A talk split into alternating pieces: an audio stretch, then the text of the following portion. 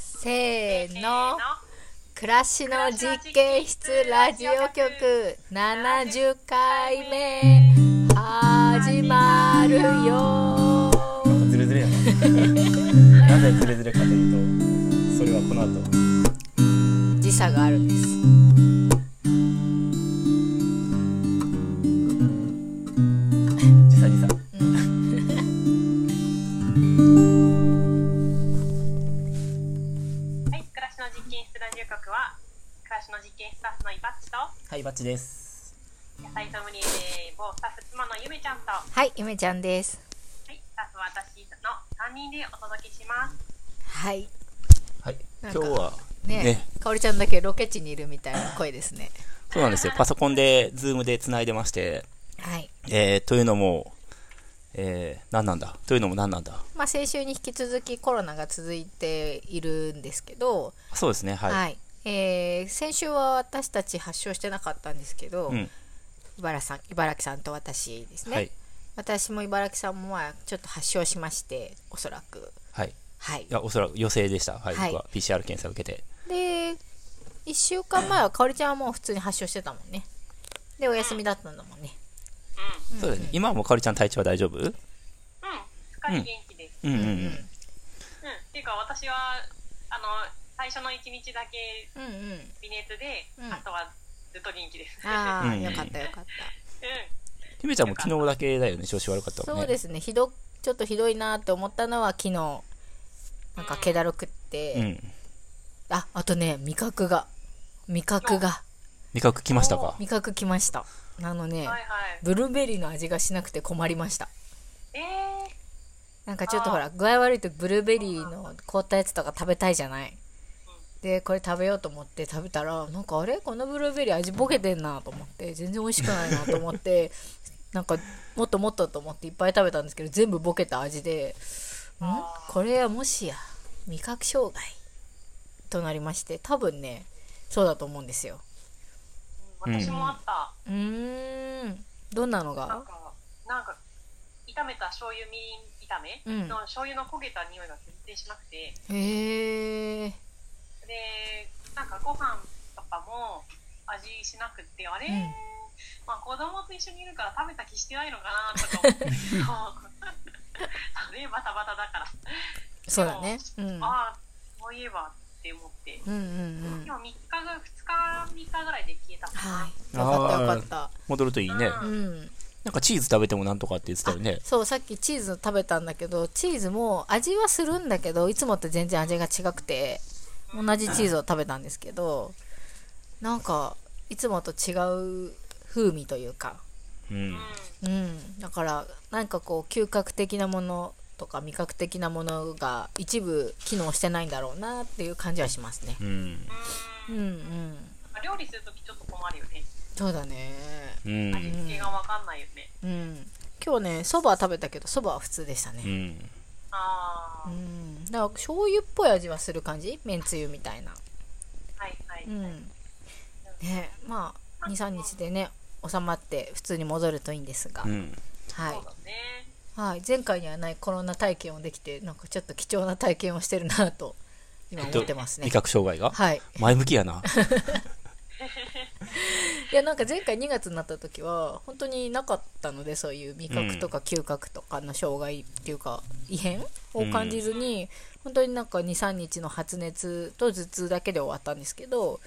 まあ、それはそれでね大変でしたけど今回はなんかああコロナって感じと思って、うん、よくね、初期の頃によく聞いたもんね。ねえうんそんなのないじゃんって思ってたんですけどああなんか一応体験できたなと思って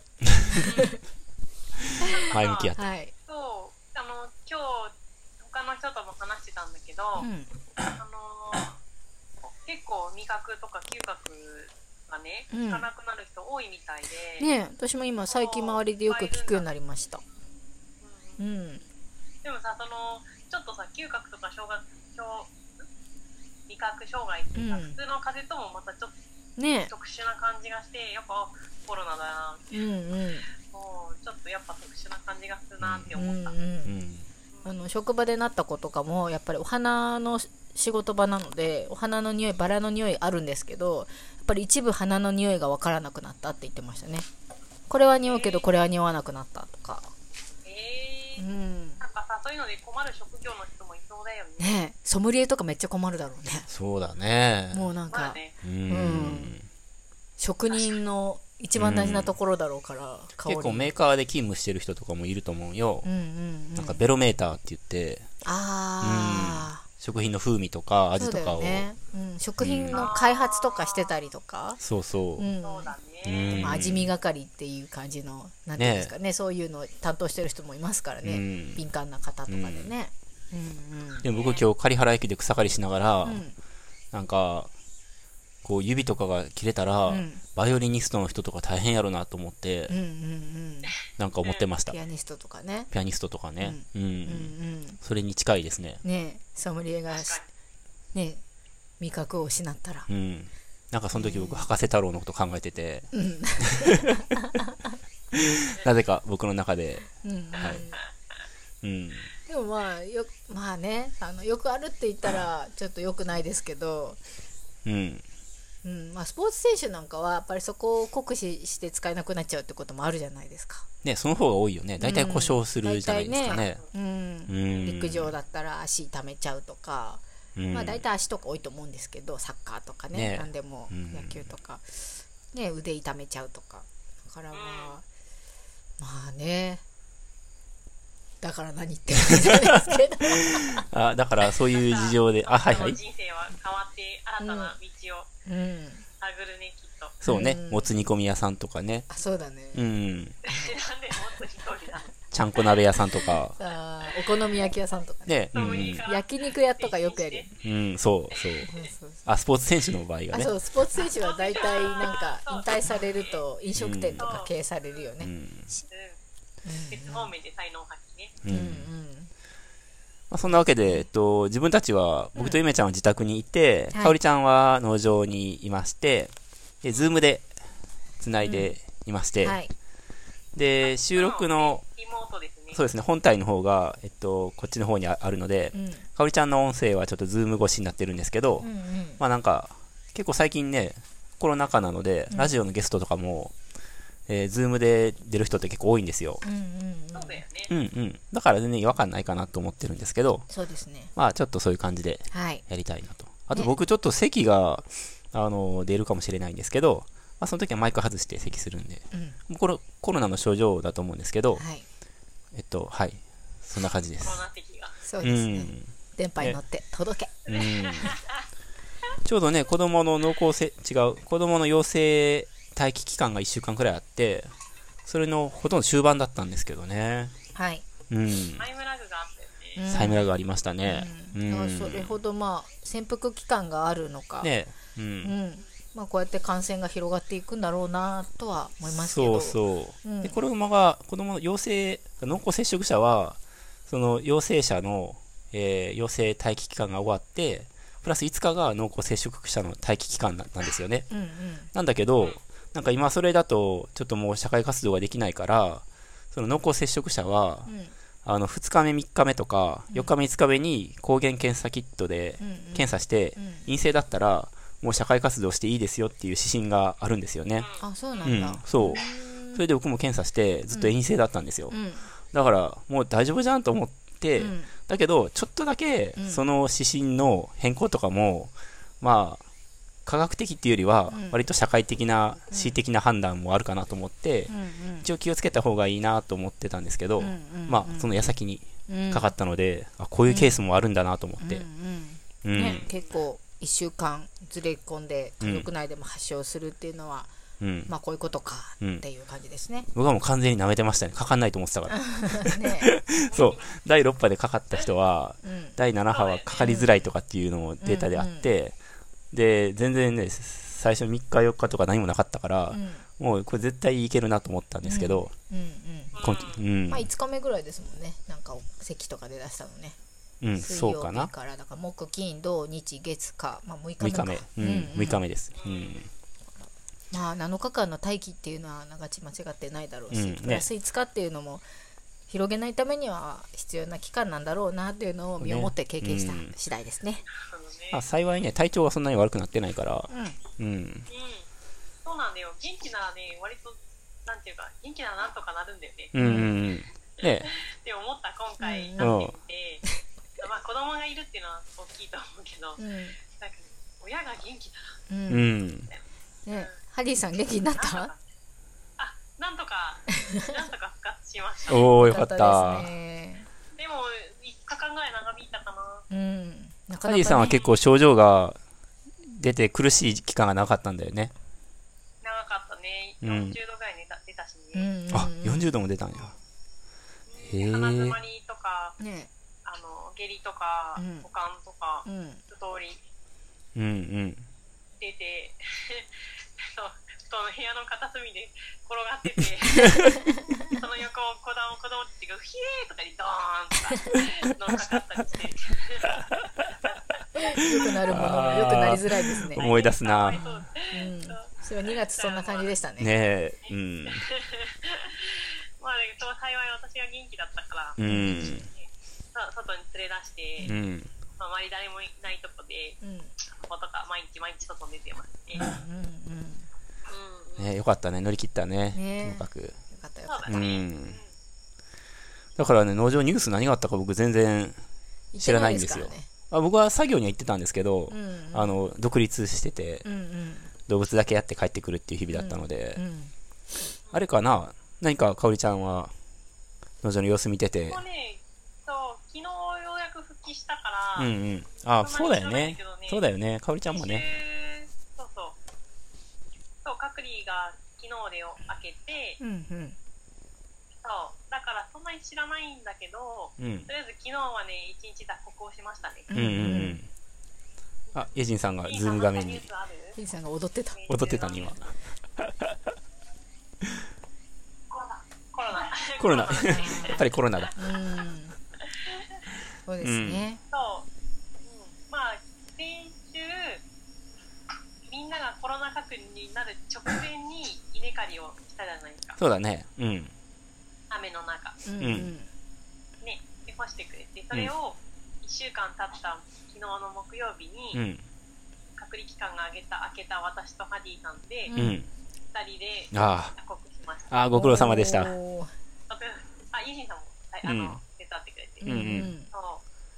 あの、なんとか、1日かかかって終はわいりまはいした。。ああ、よかった。よおかった疲れ様です。あーよかった。うんねななんんかか書いてる、ゆじさんおなんて書いてあるちょっと画面越しで。やさとマルシェ。あ、やさとマルシェね。そうですね。出店するんですよね。あー私たち。すごいカンペだったねカンペだったうんね。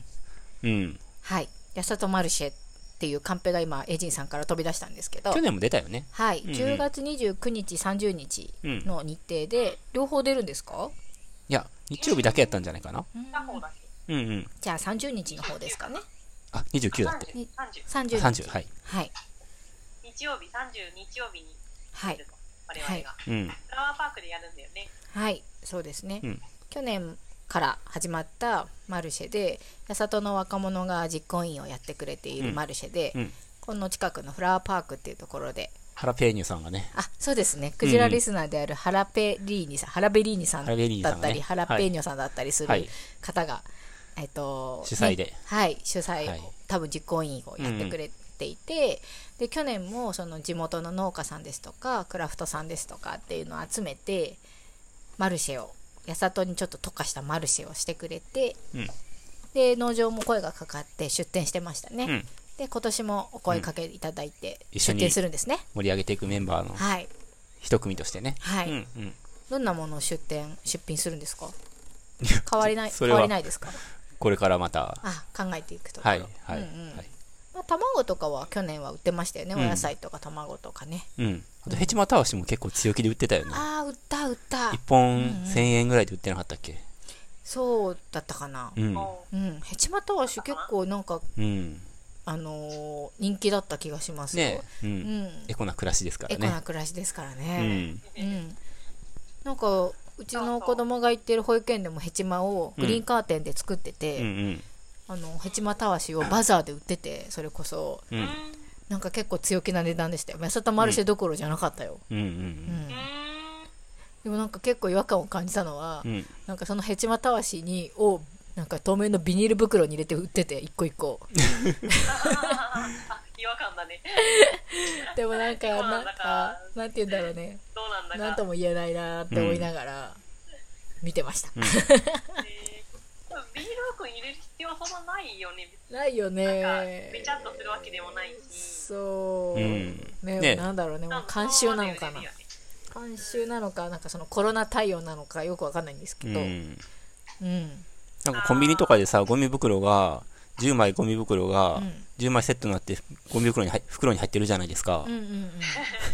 それをさらになんか、2、3束とかまとめて買うとうん、それをまたスーパーの袋とかに入れられそうになるじゃないですか。うんああいうのとか、なんか俺途方もない気持ちになるん ですよ。ゴミ袋を買ってんのにゴミが増えていくなと思って、ねえはい。確かに。そういうのを確ちかょっにと、確かに。はいはい。開けられるゴミ袋に入れてくれればいいね。ねねそうだよ開けられるね。ゴミ袋。うん。確かに。はいはい。そう、その説明会が、そううんそのやさとマルシェの説明会が昨日あったんだよね。おうんーそう。で、いろいろ聞いてきて、うんコンセプト。はい。あ、ちょっとズームが、かおりちゃんの顔が止まって、ね。声も止まってますねえーっと、やさとマルシェのうんミーティングがあって説明会をしてきたとコンセプトがね、うんうんなんかコンセプトを今年から作るって言って、うんへえ6つぐらい。 6つうんうん。すごい実ねはその6つに、なんか、どうやったら6つぐらいに絞れるんで、絞れるかちょっと相談に乗ってくださいって、実は、あの、おー連絡があってう、んそれで連絡を取ったりしたこと相談が役あるんですよ。そうなんですよ。うんうんちょっとじゃあ通信を回復するのに、うんちょっと待ってくださいね。うんめこさん、じゃあ喋っててもらってもいいですかうんうん難しいか なえーっとねやさとマルシェねそうそうそう、マルシェ。ねなんかちょうどいい時期なんですよね10月のバラとかも咲くんですかその時期うですね秋バラのシーズンだとは思うので、うんうん。あの私が Recording in progress. 働いているバラ園も多分出店してますねあ、そうですね。はいあ、復活しましたね、かおりちゃん。復活しました。うんうん。そうですなんかいいですよね去年行った感じも雰囲気すごい良かったなやさとマルシェと思って思い出しますねはい。うんじゃあ、今年もそんな感じで。はい楽しみですね、はい。ぜひね、来て、そうですね近隣の方ぜひうん。で遊びに僕ら来てほしいですねも出店するし、それ以外の人たちもいろいろ出店があるのうでんうん、バラを身がてら、そうですねえーフラワーパークに遊びに来てもらえたらなとはい思ってます。10月29と30で、んえー暮らしの実験室が出るのは30日、日曜日で、ですあのねフ。ラワーパークの中でやるのでフラワーパークに入る入場料がそうですね、別別途途かかかりまかするね。んですけど、あのーその分といったらあれですけど朝から来てお天気が良ければねマルシェ見つつ一日遊べると思うので、うん、うん。はい、結構園内も広いしお花も咲いてるし山の方があったりとか見どころも多分たくさんあるのでぜひ一日遊びに来るつもりで来てもらえたらいいかなと思います。はい。はい、あとですね、メッセージが、なんとはい、来ておりましてですね、えー、嬉しいメッセージが届いておりますよ。はい、えー、っと、読みますかクジラネーム、あ、じゃあお願いします。はい。クジラネーム、東京クジラさん。えっ、と、番組とは関係なく、個人的にふた、あ、こっちも間違えた。あ、ここからですね。すいません。もう一回読みますね。初回から毎週楽しみに聞いています。雑感コーナーを受けて洗濯物事情の一例を送ります。このコーナーっていうのは、はい。先週の、ゆばさんのはい、雑感コーナ天ー日。とあかーお、お洗濯の話をしたやつですね。干す話です、洗濯物のはい都内在住の我が家はドラム式洗濯機は持っておらずしかし天日干しもせず浴室乾燥機で乾かしています時間や天候を気にしなくていい利便性ベランダがないなどの住宅事情生活リズムを外部に見せたくないだのないなどの防犯目的などなど理由に個人差はありますが周囲の利用者も多いですついでにお風呂場も水垢知らずで一石二鳥それでは皆様お元気です早くコロナが農場から過ぎ去りますようおおーありがとうございます東京クジラさんでしたあり嬉しいです。うん、このね一番最初の一文がね何よりも嬉しいんですよ初回から毎週楽しみに聞いていますすごいですよ。レアですよ。ねすごいですねヘビーリスナーさんだ。うん。すごい。うんねちゃんとそのしか直も近お便のりしてそう直近の内容からのねお便りですし、うんありがたいありがたいねうはい先週ちょっとかおりちゃんがいなかった回での放送のお話なのでかおりちゃんはちょっともしかしてあまり知らないかもしれないんですけどん、うん、そこまで、そう、まだ途中までしか聞いてないんだよね。先なん週か天日干しだと洗濯物がなんかパリパリに乾くんですようん。でも天日干しってなんかみんないいイメージがあって一方でえーっとコインランドリーとかで乾かすとなんかすごい洗濯物が柔らかくなるんですよ乾いた時にうんで、そうあれはそうだよね、あれを一体どう考えたらいいんだろうっていう話で、で、皆さんどうしてるんでしょうかねっていうのを、あの、呼びかけてたんですよ。うんそれに答えてくださって、えー、だから浴室乾燥機で乾かすっていうね。うんうんああ、そっか、言われてみればう、んこれマンションとかなんですかまあマンションでも戸建てでも IKEA でもあのついてるうんついてるというかオプション的につける人とかうん自分で家を建てた人とかはねう。うんんうん。私も東京に住んでた時の実家には浴室乾燥ついてましたようん。うん、なんか浴室に3つぐらい確か機能があってあの暖房予備暖房なんか入った時に冬に入った時に寒くないようにちょっとした暖房をつけるっていう機能とあとはその洗濯物を乾かすための浴室乾燥みたいのがありましたねうん確かうん。であとはその入った直後に乾燥するみたいなうん。なんかカビないようにねうん。っていうなんかそういう3つの乾燥っぽい機能があって使ってましたね雨が続いた時とかうちは実家はマンションで4階だったんですけど普通にベランダに洗濯物は干してたんですけどやっぱ乾かない時期とかは浴室乾燥を使ったりあと急いで乾かしたい時とか夜に洗濯してもう朝には着たいみたいな時とかするともう朝にはパリッと乾いてるので使ってましたねうん。うんうちの実家も使ってる。うん。おおそうなんや。あの、浴室がカビ知らなくていいようんうね。うんん。浴室なんてカビだらけなのにねえ。うん。カビてるよ。うんその他にも防犯とかね、確かにうんうん洗濯物干してると見られるもんね、見ら見られるっていうか別に見るつもりがなくても見えてくるしう、ん、生活感はすごく出ますよね、うん、うん、そうだよあねー。この時間に取り込んでないってことは今家にいないんだなとか、うん、うん確かに。うん、今日はうちにずっといそうだなとかうんやっ、ぱそういうのってマンションって基本的に生活感出づらいと思うんですけど一軒家とかよりも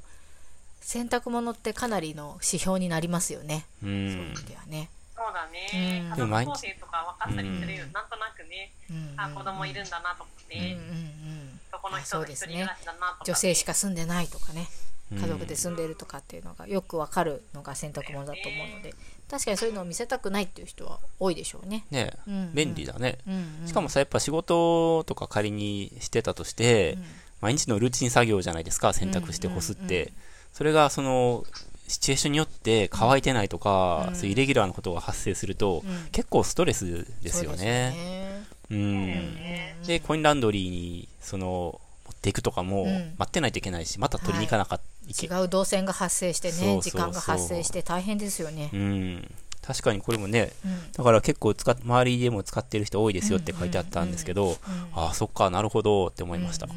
んうん。ねうちもあの、実はゲストハウスにつけてまして、ねうん。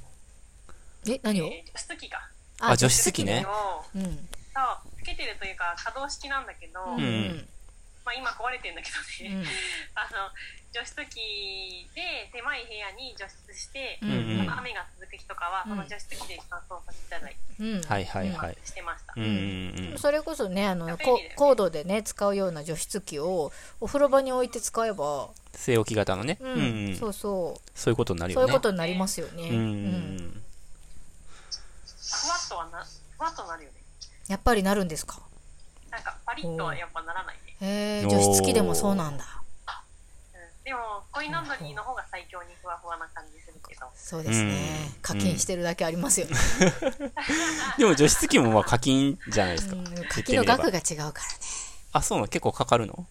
えコインランドリーはだって10分ああ、 100そう分だでしねょ。あ、そうだね。うんはいはいはい。そうだそうだよねね。。うんうんそこまでは多分据え置きのやつは家庭のタイプはしないとそ思ううだのよでね。全う然、ん。うんうんうん。課課金の額によってふわふわ度が変わるっていうのが洗濯物業界の闇です ねいや闇なのか光なのか光だよ、光。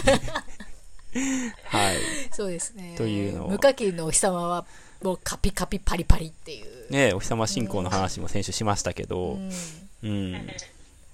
えですね。この方でも麦茶はうんいいってことですよね、別にね。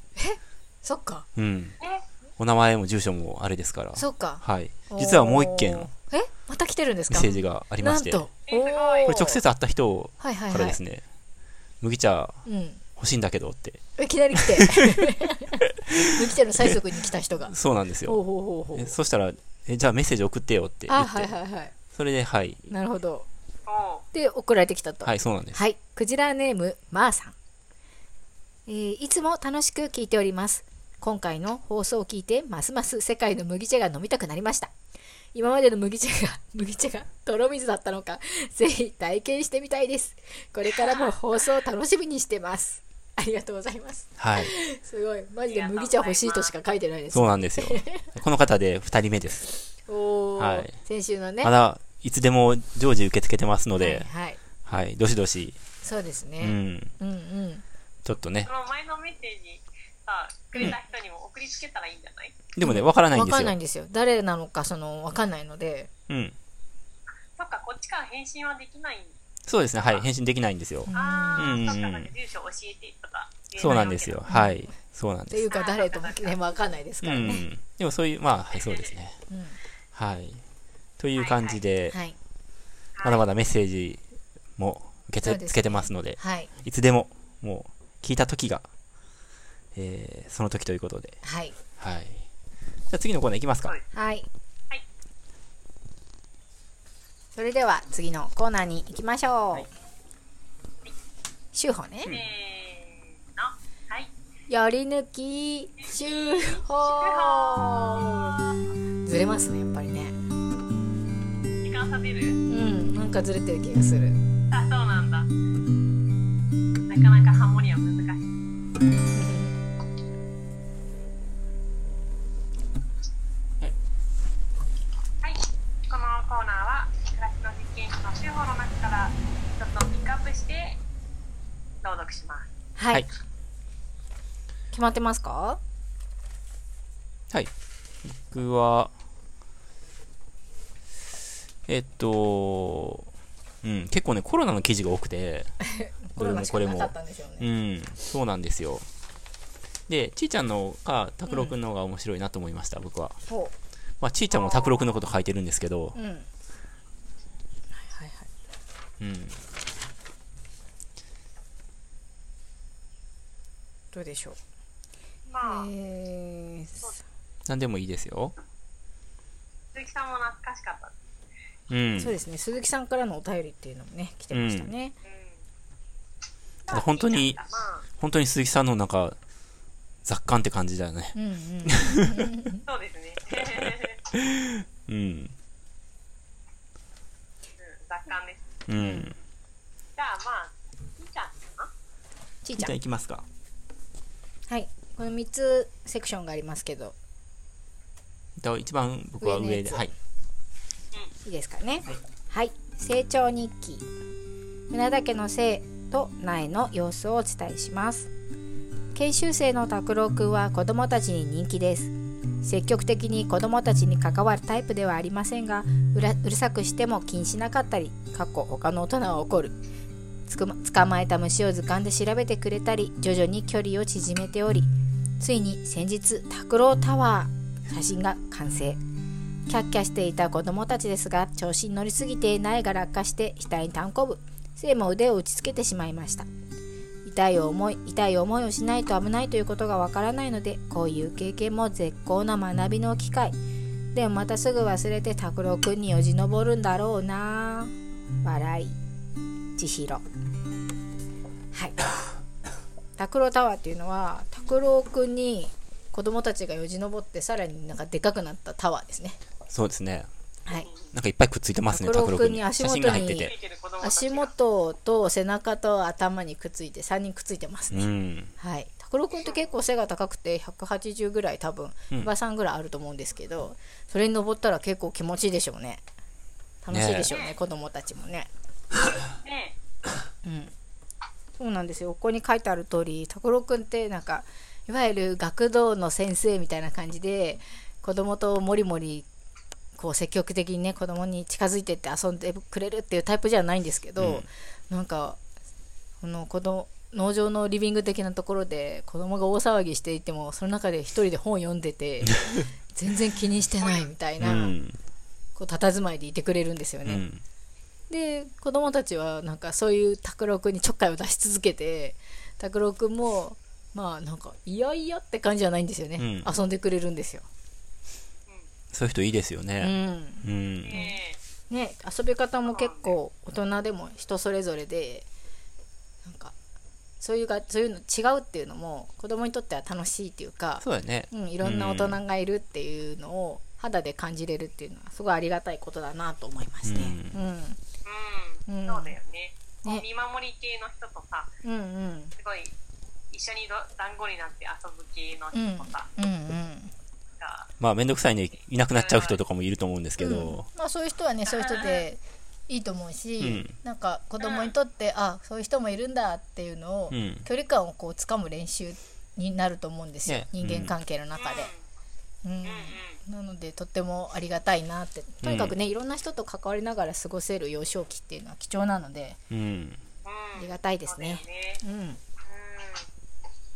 クラブがふって笑ってうん、眺めてるね子供たちを。ふって笑いなそうがら。なんだ。で絡んでくると、うふって笑いながら、ん、うん、痛いよとか言ってああ、でそのうちちょっと立ち上がって、うん逆さずりにしてくれたりとかう子供でん。でギャーとか言ってうん、うん、喜んでだからそんなに喋んないんだけどうん、うん、黙々とちょっと構ってくれる、うん、うん、うん、ね力もあるから、そうだねう。ん。わこう若いからね大きいとかさね、うんそうあのせいくんぐらい大きくてもうん、結構ダイナミックにそうだ持ち上げてね。くれるから楽しいよねうん、ねやっぱり回復とかも早そうじゃん若いから、ねえ体力のうん。あそうそうもう無理するとでも腰にくるからさ、ね僕の場合。なんかしちょっと遊べてもさうん。まあ拓郎、くんと同じように、まあ、宙づりとかね、うん。多で分きるよでき技る術よ的には。でも、うん後に響くんようねん。そうしそううん、うん慎重にならざるを得ないそう。その時の持久力ももうかなり、あの、無理なことするともうちょっとあ後がもう無理って感じ。うんうんはい。なんそうか、そうまあ、ちょっとねこの話の内容とはずれますけど子どもの体力回復能力すごくないですかね無限ですよね。びっくりしますよ。よね、ねなんかこのコロナ休み中にうち上の子がね、まあ、ずっといるんですけど今下の子はもう復帰してね行ったんですけど上の子が休んでるので、まあ、体なまっちゃうじゃないですかで運動会も近いっていうんで運動会でやるマラソンの練習をしようと思って家の周りぐるぐる走ってるんですけどなんか回復力がすごいんですよ多分 600m ぐらい走ってると思うんですけど1回にしたらもう大人結構それ走ったらぜいぜいするじゃないですかでも私は全然呼吸とかも乱れてしばらく動けないしなんか会話もできないんですけど走り終えた瞬間に上の子その5歳の子供は走り終えた瞬間になんかもう一回走ったりとかなんか普通なんですよね結構一瞬で回復してあこれが子供の体力かってうんびっくりしましたね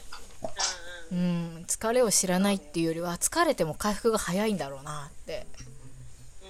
うんうんうんいやなんかさすごい多分ゼロになってもさうん体力あのーうん疲れてね、ちそうそうそうょっと寝たらさ100にあっという間に戻うるんそうそうそうそうもう、あうん結構ゾンビみたいだなと思いました と精神的な打たれ強さとかもすごいあるよね。あー精神的ななんか怒ったりとかしても全然へこたれないっていうかう、ん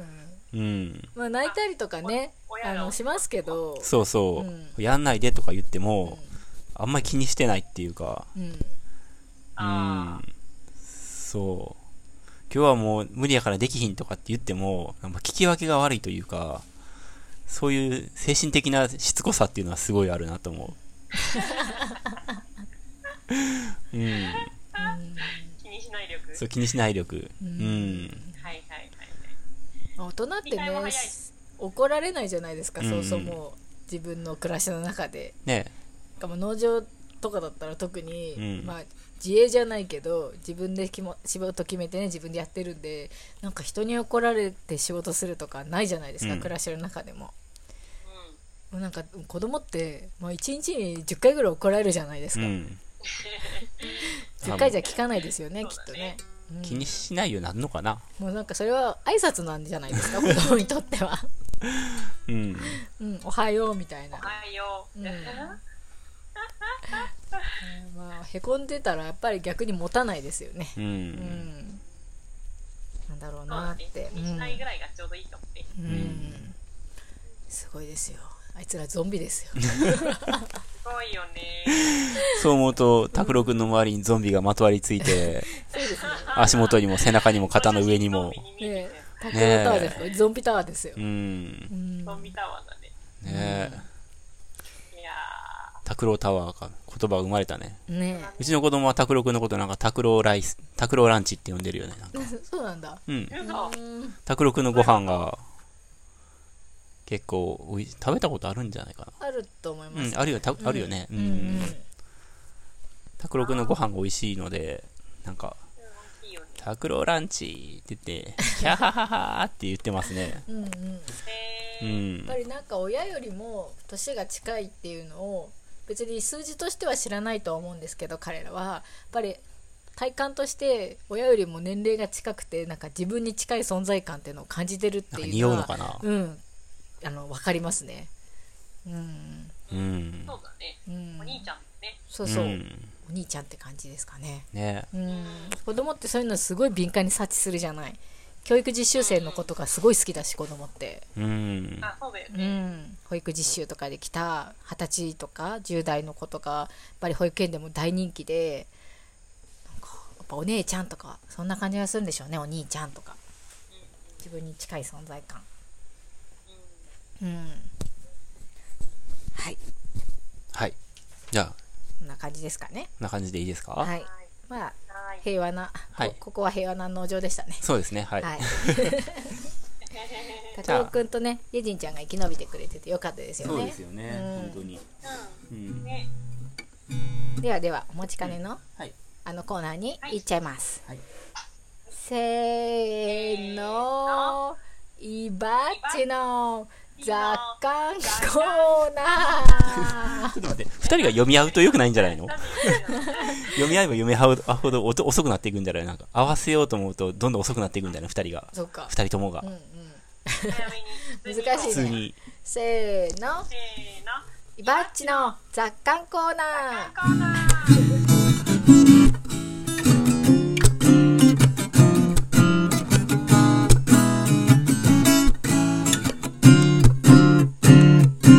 はい、このコーナーは有機農業歴18年の伊庭さんの考えがどれだけ傾いているのかを楽しむコーナーです。傾きとはその人が生きた証、人生の奇跡です。どんどん傾いていきましょう。はいすごい読まずにノーカンペに行ってみましたす。ごいですねおーおー、できたかな。できました。ありがとうございます。えーっと、今週はね、えっと、いよいよ満を持して、はいあの、エコな暮らしっていう、はいあトヒーさんリクエストのですねそうですね。はい、先々週にお便りを読ませていただいて麦茶を送ったそうですねトヒーさんからのリクエストではい。皆さんが実践しているエコな暮らし教えてくださいとのことでしたのっていうやでつですねはいまあ、以前にもちょっと話したことあると思うんですけど特集という形でいろいろ話していきたいと思いますはい。はいで最初にちょっと導入を喋りたいんですけど、はいなんかその先々週の時に、まあ、本物、偽物論って言って、相対化論って言って、まあ、これは本物、拡張味料は、これはああだこうだって喋ったじゃないですか。うんうんで、あれは、えっと、僕が本当にしたかった論の、あの、前半部分なんですね。ほで、えっと、後半部分については、まあ、やらなかったんですけど、うんうんちょっとだけ喋ったんですけど、えー、あれはつまり、例えば、化学調味料が本物だよねとか偽物だよねとかって言っう、うん、て、あまああれはあれでコーナーとしてた、た、で、コーナーとして楽しかったんですけど、えー、あれをしていくと、最終的に、えっと、その人にとって、本物であれば別に全て本物っていうか、うんうんその相対化するっていうのは、えーど、何でもいいよねって話になっていくんですよ。うんうんうんうん、で、それまでは、えっと、本物っていうものは存在してたと思うし、えー偽物っていうのも存在してたと思うんですけど、えっと、もはや本物とか偽物とかが存在しないのが現在っていうことだと思うんですよ。相対化した後の社会が。で、じゃあ、そ、そそういうこと言うと、全てが無価値になっちゃうじゃないですか。うんうんで、えー、何でもありの世界になっちゃうと思うんですけど、で、その何でもありの世界を認めた後で、えー、そしたら自分は、自分にとってはどういう価値が、どういうものが価値のある、えーものなんだろうかっていうふうに、その価値を再構築していくプロセスが必要だと思うんですよ。じゃないと、例えば環境問題とかにした、まあ、これから話すエコの話にしても、えっと、環境問題なんてもう別に意味ないよねって、えー価値ないよねって言,、んうん言っちゃうことが正しさを持つ社会では、えっと、になってほしくはないわけじゃないですか。うんそう。で、自分たちとしては、えっと、エコな暮らしとか、まあ、環境問題とかに対応できるような暮らしっていうものに、が価値があると思っていて、うんで、そういうものを一つでも実践していけたらなっていうことが大事だと思っているので、うんそういう価値を組み立てていきたいなとはいうんいう話の一つとして、うんえーエコな暮らしをやっていきたいなと思っていると。はいはい。おうなるほど。うん。ほうほうほうほうで、過去にも実は、えっと、藤原チャンネルではいろいろおしゃべりしてまして、はいえっと、えーどの過去かっていうと、えっと、11回目ですね。洗濯機の話をしたのは11回目なんですね。かなり初期ですねそう。うん。で、あと、油シャンの話、 あ油シャンの話をしたのは61回目です。あ最近ですねはい。ましたね。うんうん。えゆしゃの話ってなんだっけで、シャンプー使わないって話。おうーん。で、でも体も洗剤洗わでなもいゆで。ばさんってサラサラだよねみたいなそう、まあ、そっちの方に話が。臭くないよね触れたけどねみいな感うじうん。んこの辺はエコな暮らしについて喋ってると思うので、はいはいえっと、もし興味があれば、そうですあのね、雑感ではいあの、ポッドキャストだと、えっと、クジラチャンネルで入力して、うんえっと、あ、まあ、回数で見ればいいか、うんあ回数ですね。11回目とか61回目がその辺の話。あと、えっと、講座にもなった、えっと、肉論の話、ああえっと、は12回目と13回目でしていて、えー、お肉食べ過ぎなんじゃないって。どのぐらいの肉をどれだけ食べたらいいのかろそうそうそう、そうですね。う、うんうんはいあーエコな暮らしうんうんの一つとしてう。うんんそうですね、はい。環境に優しい食べ方みたいそうですね、うん、そうそう。お肉の食べる量っていうのも、エコな暮らしと関係あるんじゃないでしょうかっていうことですね。はいはいな。うんうん、なるほど。うん。あと、18回目の時に、オープニングで、おうえー、今日も寝不足さんからメッセージをいただいて、うんうんうん買い物袋、レジ袋を、えあーあ、断りますというああーりましたね話 ありましただねっ。たりとか、えーっと、コンビニでコーヒーを買う時にうん、うん水筒に入れますと。はいうん。うんうんっていうようなことでゴミを減らすっていう、うんうんえーことをについても話しました。はいうんうん。うんうんなので、そういうこともちょっと念頭に置いて、うんうんそれ以外のことでも含めて、うんえー農場のエコな暮らし、こんなことやってますっていう話をちょっとしたいなと。うんうんうんはい。はいなんかありますかねありますかねよくね、農場に来た人が、みんな割と驚くのは、洗剤、食器用洗剤使ってない、ああ、はここの話もどっかでしてるような気もしなくもないけど、はい一切食器洗い用洗剤を使ってないですね。い。うんはいうんそう。ですね油シャンです。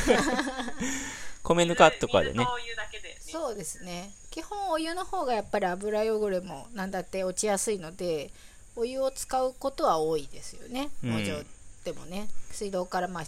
ひねった時に出るお湯で、あまあ、まあね。うんまあ、お湯じゃなくてもいいとは思うんですけど、うん。で油汚れがひどい場合は基本的に、えー、と米米ぬかで米ぬかをそのやっぱカレーのベタっとしたものがまだお皿に残ってる場合は米ぬかをバッてそこにかけてこうこすると米ぬかが、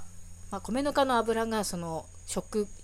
気に残った油を吸着するっていう仕組みだと思うんですけど、うん米ぬかがこうくるんでくれてでその米ぬかはまあ生ゴミというか、うん農場で処理する生ゴミ入れに入れると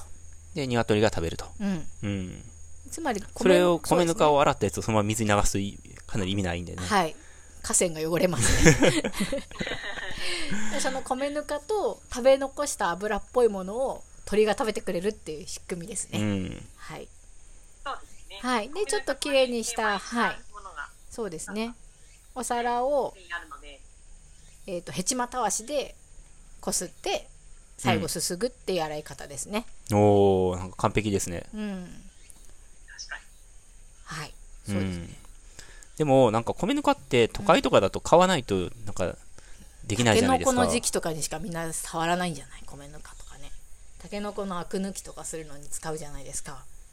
うん。うん、なんかスーパーとかでも都会のねスーパーとかでもタケノコとかって並ぶんですよ旬の時期って、うんうんでタケノコのう売ってるタケノコの横にうん。袋に入った米ぬかがご自由にお取りくださいってよく置いてありましたよああ、50なんや。はい50でしたそうなんだ。うんはい多分タケノコとセットっていう感覚だと思うんですけど、うんタケノコを購入する方は多分必要なのでみたいな感じでうん横に置いてあったっていう記憶がありますうーね、ん。うん、うんでもそういう時ぐらいしか多分ね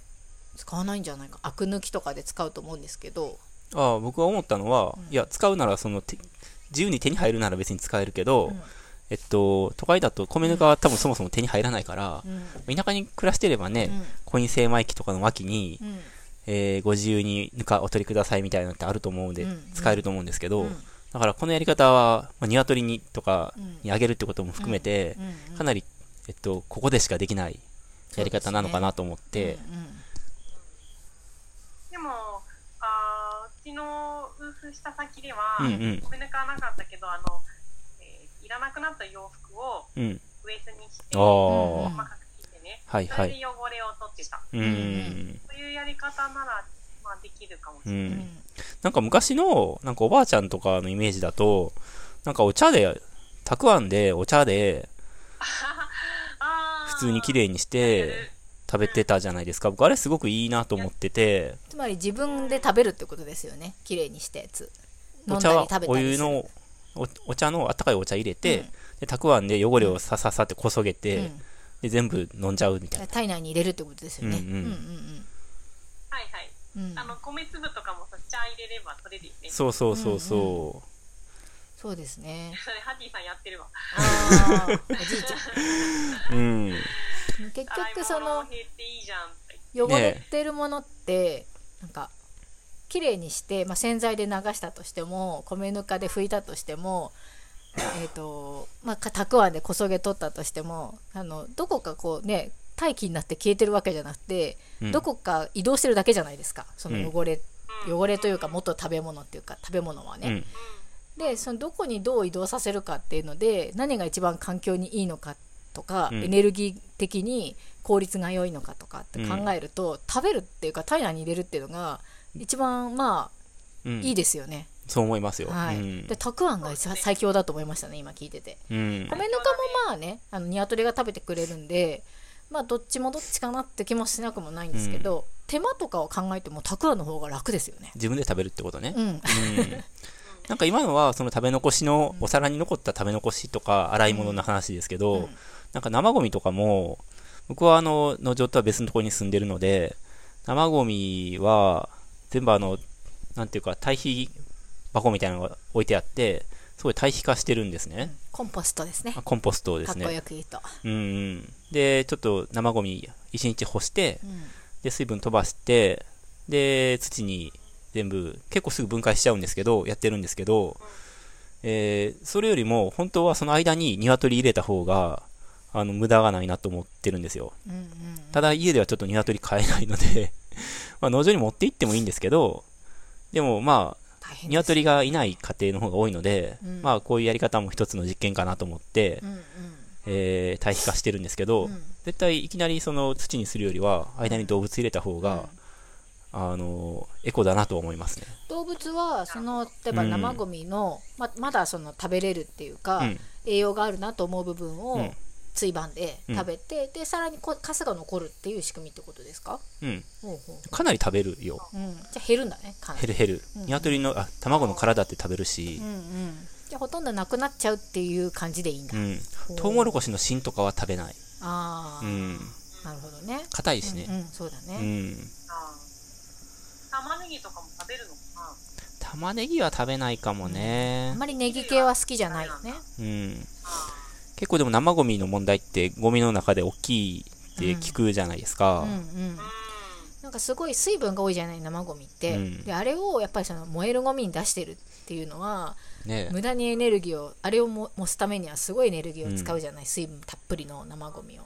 で無駄だよねっていうんで、うんまあ、コンポストって結構だいぶメジャーになってきて都会のマンションとかアパートとかに住んでる人でもベランダさえあればできるとか、うんこう玄関の片隅にコンポストバケツを置いといてベランダがね全然小さくてできないっていう人もやってるって聞くので。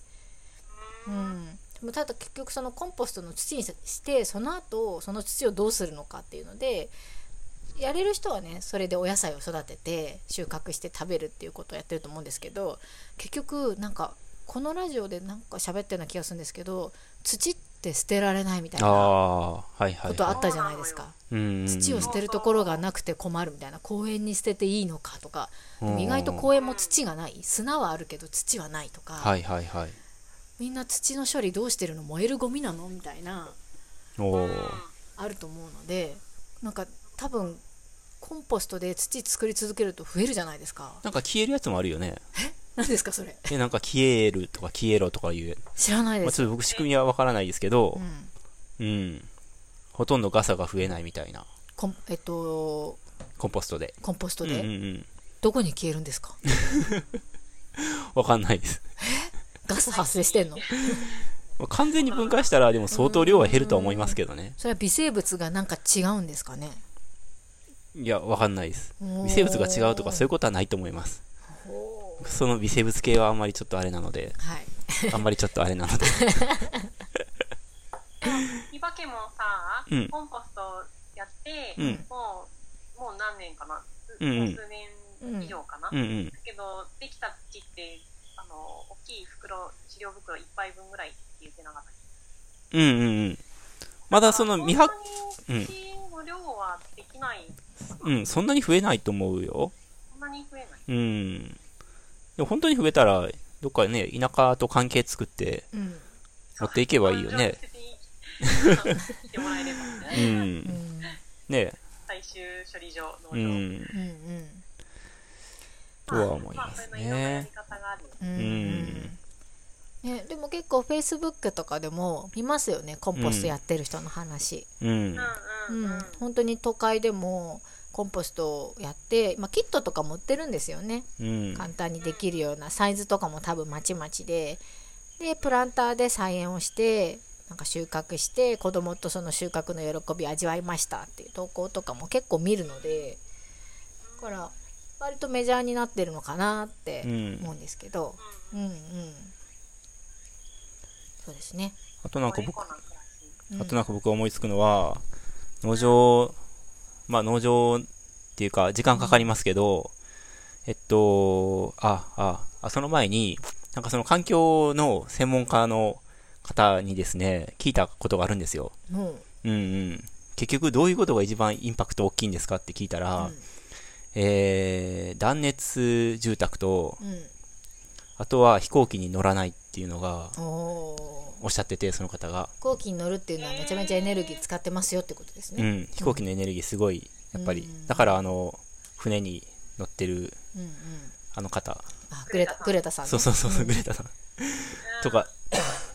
らしくてう、んうん。えーででもい家を今更断熱化することできないじゃないですかゼニが立ってる家をねいますからね。銭がねうん。うん、かかりますからね。で農場ってなんか欅の木ちょっと切っちゃいましたけど、うんに覆われてたじゃないですかうん。あの夏の話ですけど夏場の特に話ですけど、うんうん。だからあれかなりやっぱり涼しくてで当たり前ですけど木って水が中に入ってるじゃないですかうん。で葉っぱも水が入ってるわけででかといって熱くならないじゃないですか葉っぱとか自身がうん。そう、うん。人工芝とかだったらめちゃくちゃ 人工芝出たいい場所はめちゃくちゃ冷熱くなるんですけど、普通の芝生とかってやっぱ熱くならないじゃないですうか。ん。でで、常にその水で覆われているものが屋根の上に、わーって覆いかぶさってると、めちゃくちゃ涼しいし、うんその気温の変化でうん気圧差が生まれたら風も流れるし、はいだから、えっと、家を今から断熱住宅にすることができない人は、うん家の脇にうんかなり大きくなってもいい位置にうん木植えたらいいと思うんですよ。おー20それも年結構時間かかりますね20年ぐらい見越して。うんうんうん。あとはねその木がどういうふうに伸びるかっていうのは未知数なところもあると思うのでしっかりと,、えーと剪定をしたりとか、まあ、木の様子を見ながらお手入れしていくっていうメンテナンスは必要ですけまどあ、ね、どの木にするとかね、うんそういうのはまあ楽しみだと思うんですけど、うんうん結構いい、本当まあ農場は本当にそれで涼しかったので、おすすめですね。そうですね、うん。あのイメージ湧かない人は単純に木陰は涼しいっていうのをイメージしてもらえばねトトロとか思い出したらいいんじゃないですか、そうですねあの木が、うんうよーって大きくなるシーンとうんか。はい、うん。めちゃくちゃ涼しいよね。全然違うよね。うんねえクソ暑いと思ってても木の下行って木陰入ると涼しいっていうことよくあると思うんですけど、うんまあそこそういうことにですよ家が建ってるってイメージですうよね。ん。そうう。んマンションとかでも最上階はめちゃめちゃ暑いってういんうし、あね、しっかりやっ落ぱ葉上ねに何かがあるとないと全然違うってういう。んねー。うん。まあ木はもっとね、うんもっと涼しい。ううんん。木の種類はねその落葉樹にしてしっかり冬は、そうだね。はい、日が入るようにするっていうふうにすればうん。多少ね冬は日差しが入ってきて暖かい時間もあるんじゃないかとうん。いうことですよね。うんうん。うん農場とかは本当にそういうエネルギー効率っていう意味で言うと、本当に結構むしろロスが多い。はいそうですなんか、薪ストーブとかも、うんまあ、薪ストーブはなんか、薪ストーブっていうとイメージはいいかもしれないですけど、うんあれもかなりエネルギーロスが多いので、うんうんなんていうのか、イメージはいいけど、うん実質問題本当にいいのかなーっていうのは、結構感じるところはあるんですよね。うん、他に選択肢なくて薪ストーブっていうのっていうのもある意味そうですからね。まあ広いからね、うんあれを本当の暖房器具で暖かくするのは結構厳しいしうんね。ファンヒーターじゃ無理ですからね。うん。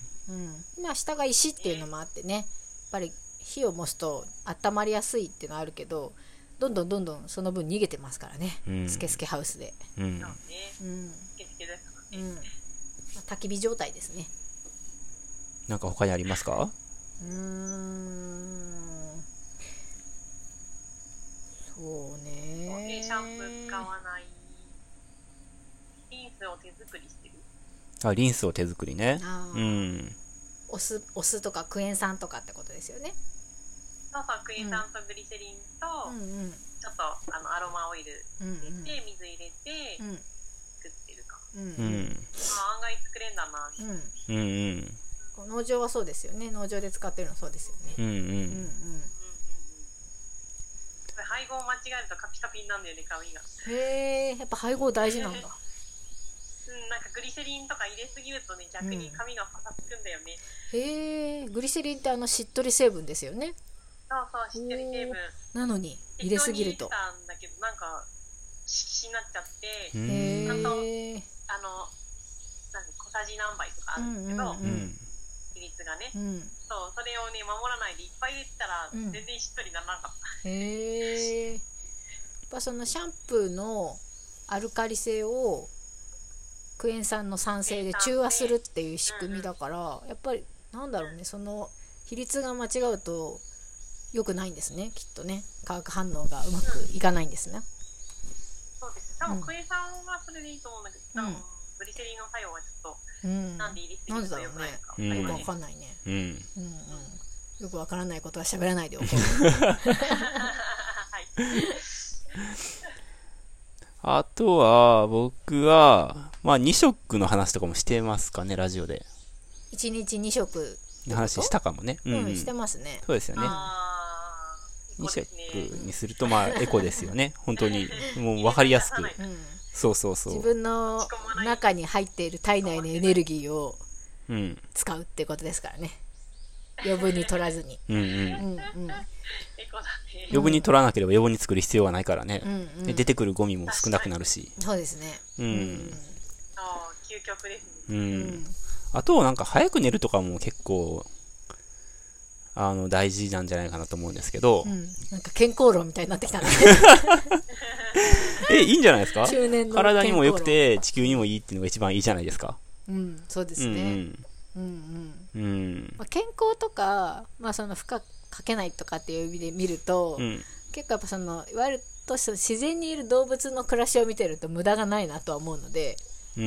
ん無駄にエネルギー使わないじゃないですかあいつら、うん。うん、そんな見てて思いますねそうだねうんだから早く寝るとか何時ぐらいに無駄動かないとか、僕は11時ぐらいまでに寝るように心がけてるんですよ。うんうん、なんかありますか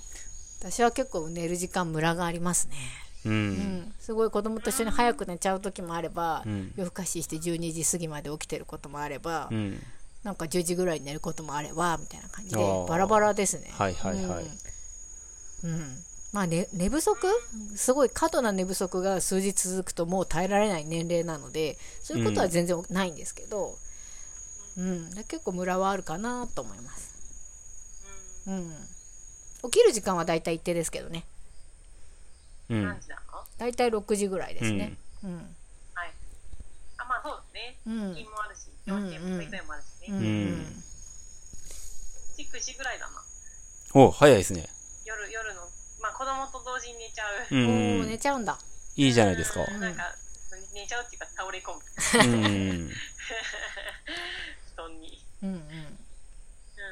まあでも、そうだね。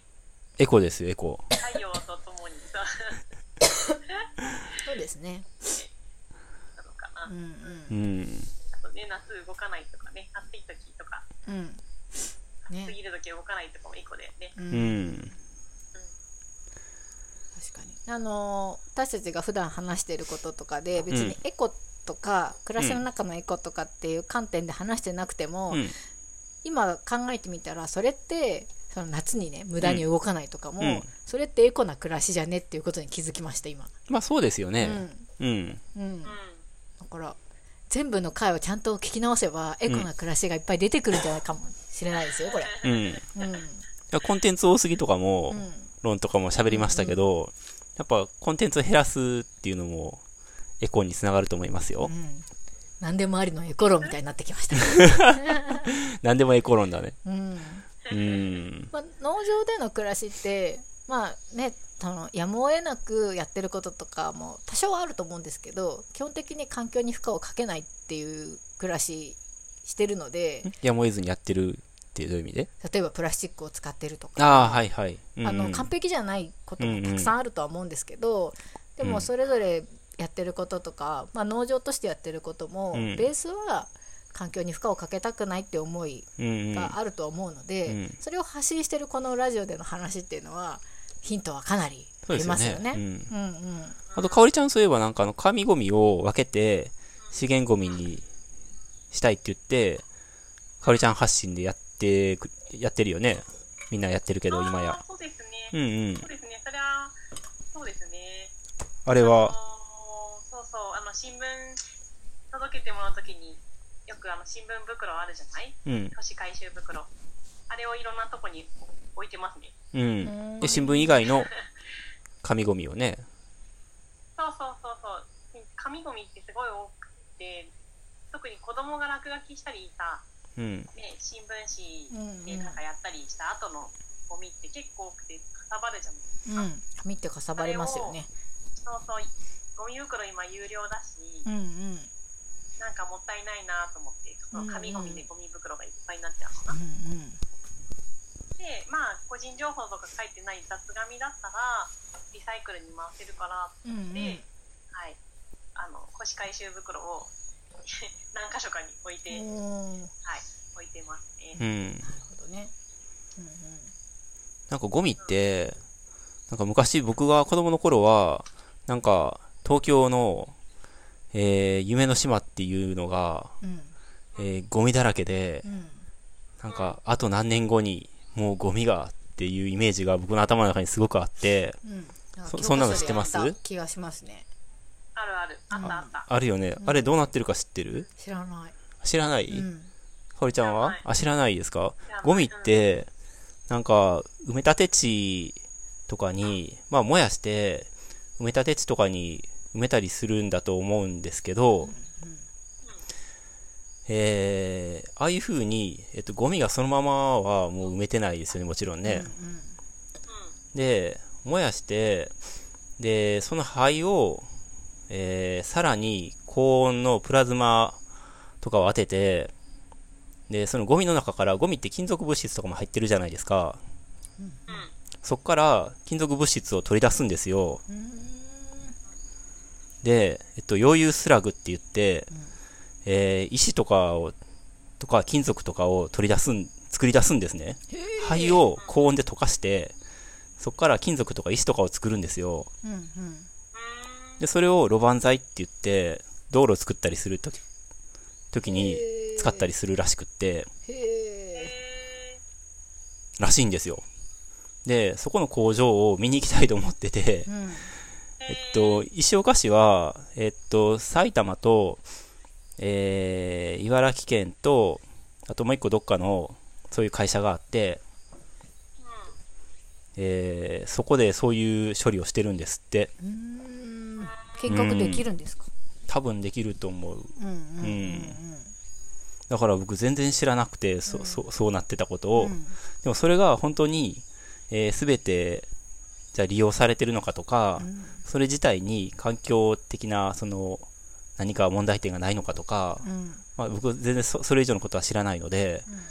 えーなんかなあああるのかなないのかなってちょっと気になってるんですけど、ひとまずどっかで見学に行けたらなと思ってるんですよなんか見たくないですか、灰が1400度とかで溶けて、えー石とか金属ができる様をうんうんねすごいですねうんおーゴミからまた何かを作る、うんそんな話あんのかなみたい錬な金術っぽいですね錬金術みたいな感じするじゃないですか、その技術自体になんか問題がないのかなとか、うん、ちょっと気になってる話題う。んうん、なんかある意味そういうなんか技術ってそこになんか価値があるからうん、それが経済になったりもするじゃないですか、うんうん技術を売るっていう意味うでも、んま、あ、そういうなんていうの経済の発展の仕方だったらうん、いいなと思うんですよ技術者ってすごい、あんまりこうひ、ね、評価が低かったりとか研究者とかってどんな分野においても、うんなかなか認められなくて波及だったりとかっていう話も聞くのえで、そうなのはい、私よく聞きますよそういうええ話そうなんや。はい、うん、なのでやっぱそういう人とか技術とかにどんどんやっぱり評価をうやっん、ぱりフューチャーしていってうん、上がっていけばいいなと思いますよう、ね。うんんなんか今私全然馬さんのちょっと難しい話を聞きながら、うん。全然違う自分のエコな暮らし思いついたんですけどあ思いついたはいはいどうぞでもすっごいしょぼくて、うんその馬さんのなんか今交渉の話のまあ僕は後に実践の話じゃないからね、それは。はい、実践の方が大事ですよ。実践ちょっとエコっていうか、うん、私意識してることだなと思うんですけど、うん料理を作る際に、えー、と多すぎない足り、うん多、すぎなくてけかつ足りない量をうん。超意識して作るっていう足りなこくないとよ。そうああ、ことを気ちょにしうてやっどてるんいでいすか量を気にして作るっていうことをやってるんですけど、うん、うん、特に金曜日の食堂の時に、うん、で金曜日の食堂って、まあ、8人から10人ぐらいいることが多くて大人ででなんか結構8人から10人の量ってむ難しいというか、ね、まあ、つ多分作り慣れてない人はえそんな多いの大変って思うかもしれないですけど、あの作るっていうのはそんなに大変じゃないんですうよ、ん、でもその量を、えっと、イメージするっていうのは結構難しくって難しいね。まあ、汁物にしても、うおんかずにしてもでおかずも1品とかじゃなくて金曜日は何品か作るのででそのそれぞれどのぐらいの量を作ったらみんなちょうどよく食べてなんか足りなかったなとか多すぎたな余ったなってならないように作るかって結構意識してるんですけど、うんそれはなんか残ったらちょっと寂しいとか悲しいとかだけじゃなくて結構残ったものってみんな食べないんですよ。うん、でいつの間にか結構暑い時期とかハエが湧いちゃってブーちゃんに行くとかっていうことよくあるんですけど、まあ、ブーちゃんが食べてくれるから農場って悪くはないんですけどでもそれでも残んない方が絶対いいじゃないですか無駄にはなってないのでなんかあまり残したくないなと思ってうんめっちゃ意識して作ってますね、うーん。で汁物を作る時は必ずお椀に、えっと1杯分うん、を、えー、と入れてお水を入れてその人数分を入れて作るんですけど、えプラス1杯で作ってますね結構おかわりしたい人もいるので、うん汁の場合はプラス1杯でとかあとその具の量とかも考えてその日によってスープの量とかもちあの具の量が違うじゃないですかどんな食材を使うのかとかでそれによって満足度も違うので結構試行錯誤しながら量は考えてますうんうんえー、すごい高度じゃないですか。結構高度で全すね然しょぼくな いよ。めちゃめちゃ高度だと思い、だってさ、例えば濃い味の時はそうそうそうう少んなくして、うん薄めの優しい味付けはうん割と量食べれるからとうかんうさ、んだか副菜らのね量と主菜の量そうもです違ねうわけだしうさ。ん、で結構でもその綺麗にご飯がそのおかずとかがなくなった時ってそれがちょうど良かったのか足りなかったのか分かりづらいんですよ、わかんない。うんまあ、伊庭さんが卵焼きを焼くか焼かないかで判別してるん ですけどそこはあれだね、そこで調整できるからいいじゃないですか。、まあそうですねそれ結構足りなかうっんた。まあすっごく足りないのも嫌じゃないうんう。ん、でもめっちゃ余るのもねちょっともったいないんですよ、え。うん。うんまあ、夕飯とかに回せはできるけどね。うんまあ、それも考えてますけどね、うんうんその子供がこれは食べれるなと思ったらお麺作るとかありますけど、うんうんうん明らかに子供が食べないメニューとか、うん辛いものとか時はちょうどよくなくなるように作りたいでなも飲食店とかも本当にそういうね、残差、すいごい量あると思うからね。ね食品のそのフードロスめちゃめちゃ多いですよねうん。農場はね、あの、給食センターからパンとかご飯とかの残飯もらってきてますけど、うん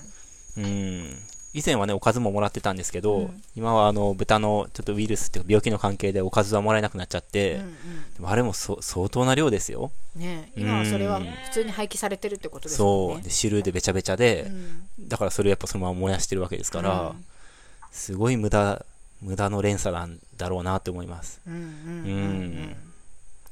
いや、もう賞味期限が短いケーキ屋さんとかどうなってるんだろうってすごく思って気になる。うねえ。んで捨てる分も結局値段に入ってるからうね。んうんそうだよね。すごいよね。うんうねん。なんかこのこの辺の地元のねパン屋さんで前行った時に多分前日のパンをなんか、えー、とまとめて6種類ぐらいが入って安く売ってましたね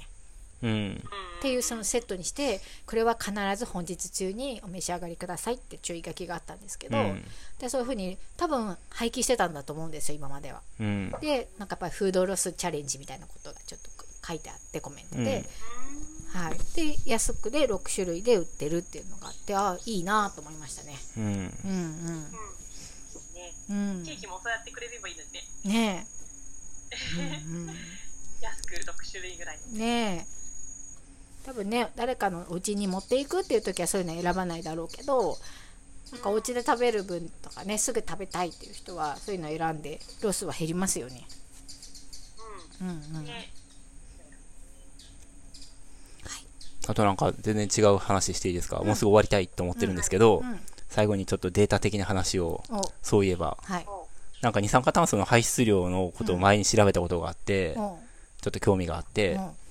で、なんか日本って結構出してるんですけど、世界で5番目くらいに出してるんですね。おうで11億トン出してるっていう、おうえーことなんですけど、なんだけども、あと韓国は、日本は5位で、うん韓国、まあ別に韓国と比べることに何の意味、あれ、うんタイはないんですけど、うん韓国は7位で日本より少ないんですね。うんだけど人口あたりで割ると、1人あたりがどのぐらい出してるかっていう方がうん重要じゃないですか。それで言うと、韓国の方が出してるんですよ。うんで一番出してるレベルは、うんアメリカ、カナダ、オーストラリア。はいはいこの辺はすごい出しててう、んカナダもそうなんだう。ん。うんで、その次、韓国、ロシア、うん、それは一人当たりの話。そう、一人、一人当たり。で、その次、日本、ドイツ。で、中国はう、ん。国としてはめちゃくちゃ出してるんですけど、うん。一人当たりで言うと日本より出してないんですよ。うんと。かとかで、うんで、フランスとかは、イギイギリス、イタリアとかは、すごい少ないんですよ。へえ。だから、フランスとか、まあ、そのヨーロッパ系の人たちうん。のライフスタイルとかをうん。参考にしたら何かヒントがあるんじゃないかなって、うん。前から思っててう、ん。ほうでも僕ちょっときっかけがないので、うん。そういうことがあるのが一つと、うん。え今のところなんか思い浮かんだことありますかあ、姉妹都市イタリアさんが。とああ、ほんまやね。そうだね。姉妹石岡市の姉妹都市がね。そう。はいはい都市っていうか国だけど姉妹国家がね同じ 石岡共和国とのそうだね。はいうん。連携を持ってうん。いるという噂のイタリア確か共に和国そこはね、そうだね。うんやっぱ交流して、その知識と技術の交換をしたいですそうねで。すねうんそう。ですね。うんそれともう一つは、日本が11億トン出してるんですけど、うんえー、これが、やった、家庭から出てるのはうん5000万トンくらいなんですよ。はいはいはいでも11億トンと5000万トンちょっと比べづらいじゃないですか。うんうんだから、11億トンが一応仮に1万円だとしたら、うん1万円だったら比べやすいじゃないですか、うん肌感覚として、うん家庭から出てる量っていうのは500円分なんですよ。はいはいだから、 9500円が9500円がそれ、家庭以外から出てる。はいうん。ほうほでうほ一番多いのは、事業用の発電。ううんこれに4000円分、うんあ、思った。うん。 4000円分使ってて、 4000円分うんそう。つい、多そう。うん、電気を作るのにうね。んだから、早く寝るっていうのも、あながち、その、うんなるほど。うんうんうん、まあ、事業用ですけど、うんまあ発電にもやっぱりすごくうん二酸化炭素を使ってる。あとは鉄鋼とか、えー、こうねあと旅客、おー旅客船だから飛行機うんあとか飛行機かあとうん貨物も。はいはい、まあ、物流ってことですねそう、物流も結構多くて、で、そうそう。うんうんだからえ、ー、面白い。うん。まあ、だからって言って別に家庭がね、パイが小さいからうんやらなくていいとは思わないんですけど、うんまあ、社会がつながってるので、うんうん僕たちの暮らしと全体が、まあ、つなはつながってると思うので、うんそういう全体も意識しながらうん自分たちの暮らしもうんできるところから変えていくっていううんうんことが必要かなと思うんですけど、そうですね、まあ、うんそういうのに、えっ、と加担しないとかそうだね、はいうん、押さないとか、ね、選ぶときに選ぶときうにね、ん、うんうん調べてから選ぶとかね、うんイルミネーションは見に行かないとか ね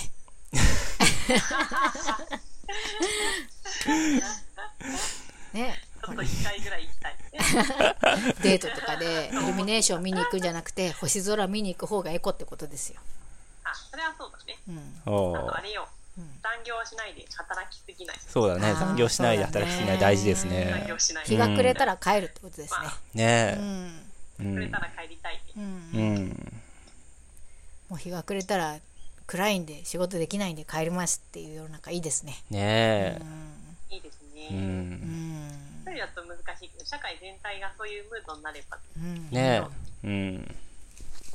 という感じですねはいね、はいあ、面白いデータでしうた。ん、何か参考になることがね、はいクジラさんの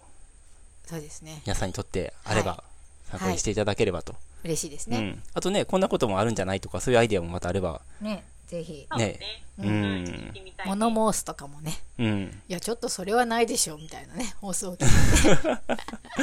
てうん、そうですね。あまりにも自分たちのそのね暮らしとは乖離してますとか、はいはいはい、そうだね。うんこともあると思いまうん、すうよ、んうんね、そういうのもぜひぜひうんいろんなご意見をお待ちしておりますので、うんご意見は選び選びませんので、そうだね。はい、うん、たくさんのいろんなご意見を聞かせてほしいですね。はい。はい、ということです。はい、来週が金曜日祝日なんですよ。えそういえばあ。、そうだったね。はい、なので、まあ、そうだった。あのそうだった放送はしたいとは思っているんですけどまた収録がちょっとイレギュラーな形になる予感なので、うん、はい、あのもしかしてお待たせするっていうこともあるかとは思うんですけれども71回目は放送いたしますのでちょっはいと首を長くして待ってろよ。はい。はい ということで初めてのリモート収録。収録お聞き苦しい点ももしかしてあったかと思いますが